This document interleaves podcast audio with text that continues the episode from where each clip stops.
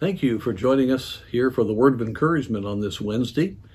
And I'd like to look at a passage that we looked at a while back, but uh, give a little different angle on it because I believe it is very important for us when we think about staying encouraged in a world that is opposed to Christ, that is clearly heading very quickly toward the judgment of God.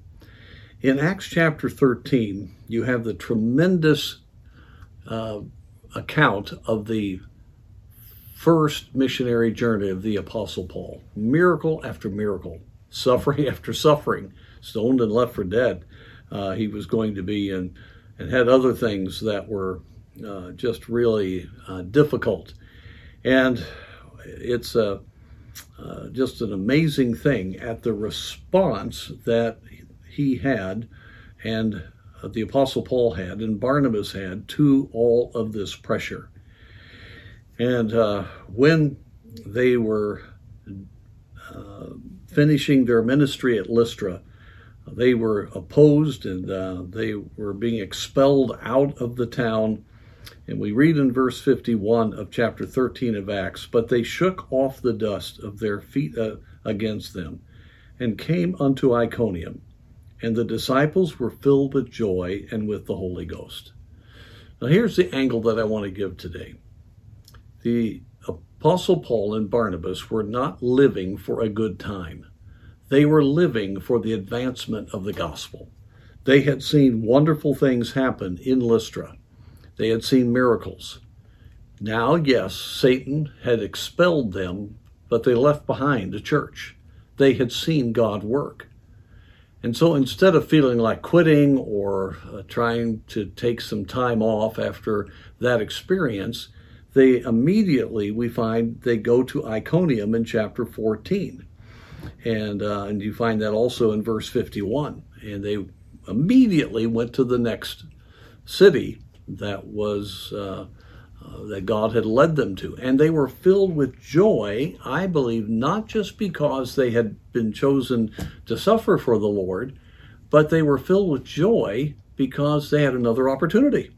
In other words, they had seen victory, they were looking forward to what God was going to do in the next city, and they just had an anticipation because of the Holy Ghost filling in their life. I've said it many times. If you truly want to have joy and a sense of fulfillment, you must have that fellowship with the Spirit of God and that submission to His leadership that gives you confidence that you are directly in the will of God and that you are responding to the leadership of the Holy Spirit and you are seeing God work through you. You know, good things can happen to you, but that fades. Uh, there can be momentary bursts of happiness, uh, even for good things. But there's a deep abiding joy when you are right with the Holy Spirit and you are following His leadership. You know, we talk about the fruit of the Spirit, and we can have joy the minute we turn to the Spirit of God and submit to Him. But we keep the joy if we are letting the Holy Spirit be Lord, if we are following what He's saying we are listening to what He is giving to us through His Word and applying it in our hearts and directing us individually. And as we do that, there will be continued joy because living has purpose.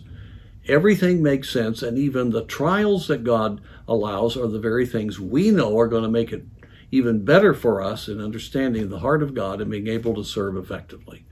So life becomes good when good things happen, and life is good when you're going through trials because you're with the Lord, you're in His will, you know that God's using everything for a very special purpose, and you have a cause that transcends your own uh, desire to fulfill your selfish, uh, uh, just the, the selfish wants that are so typical in a person's life.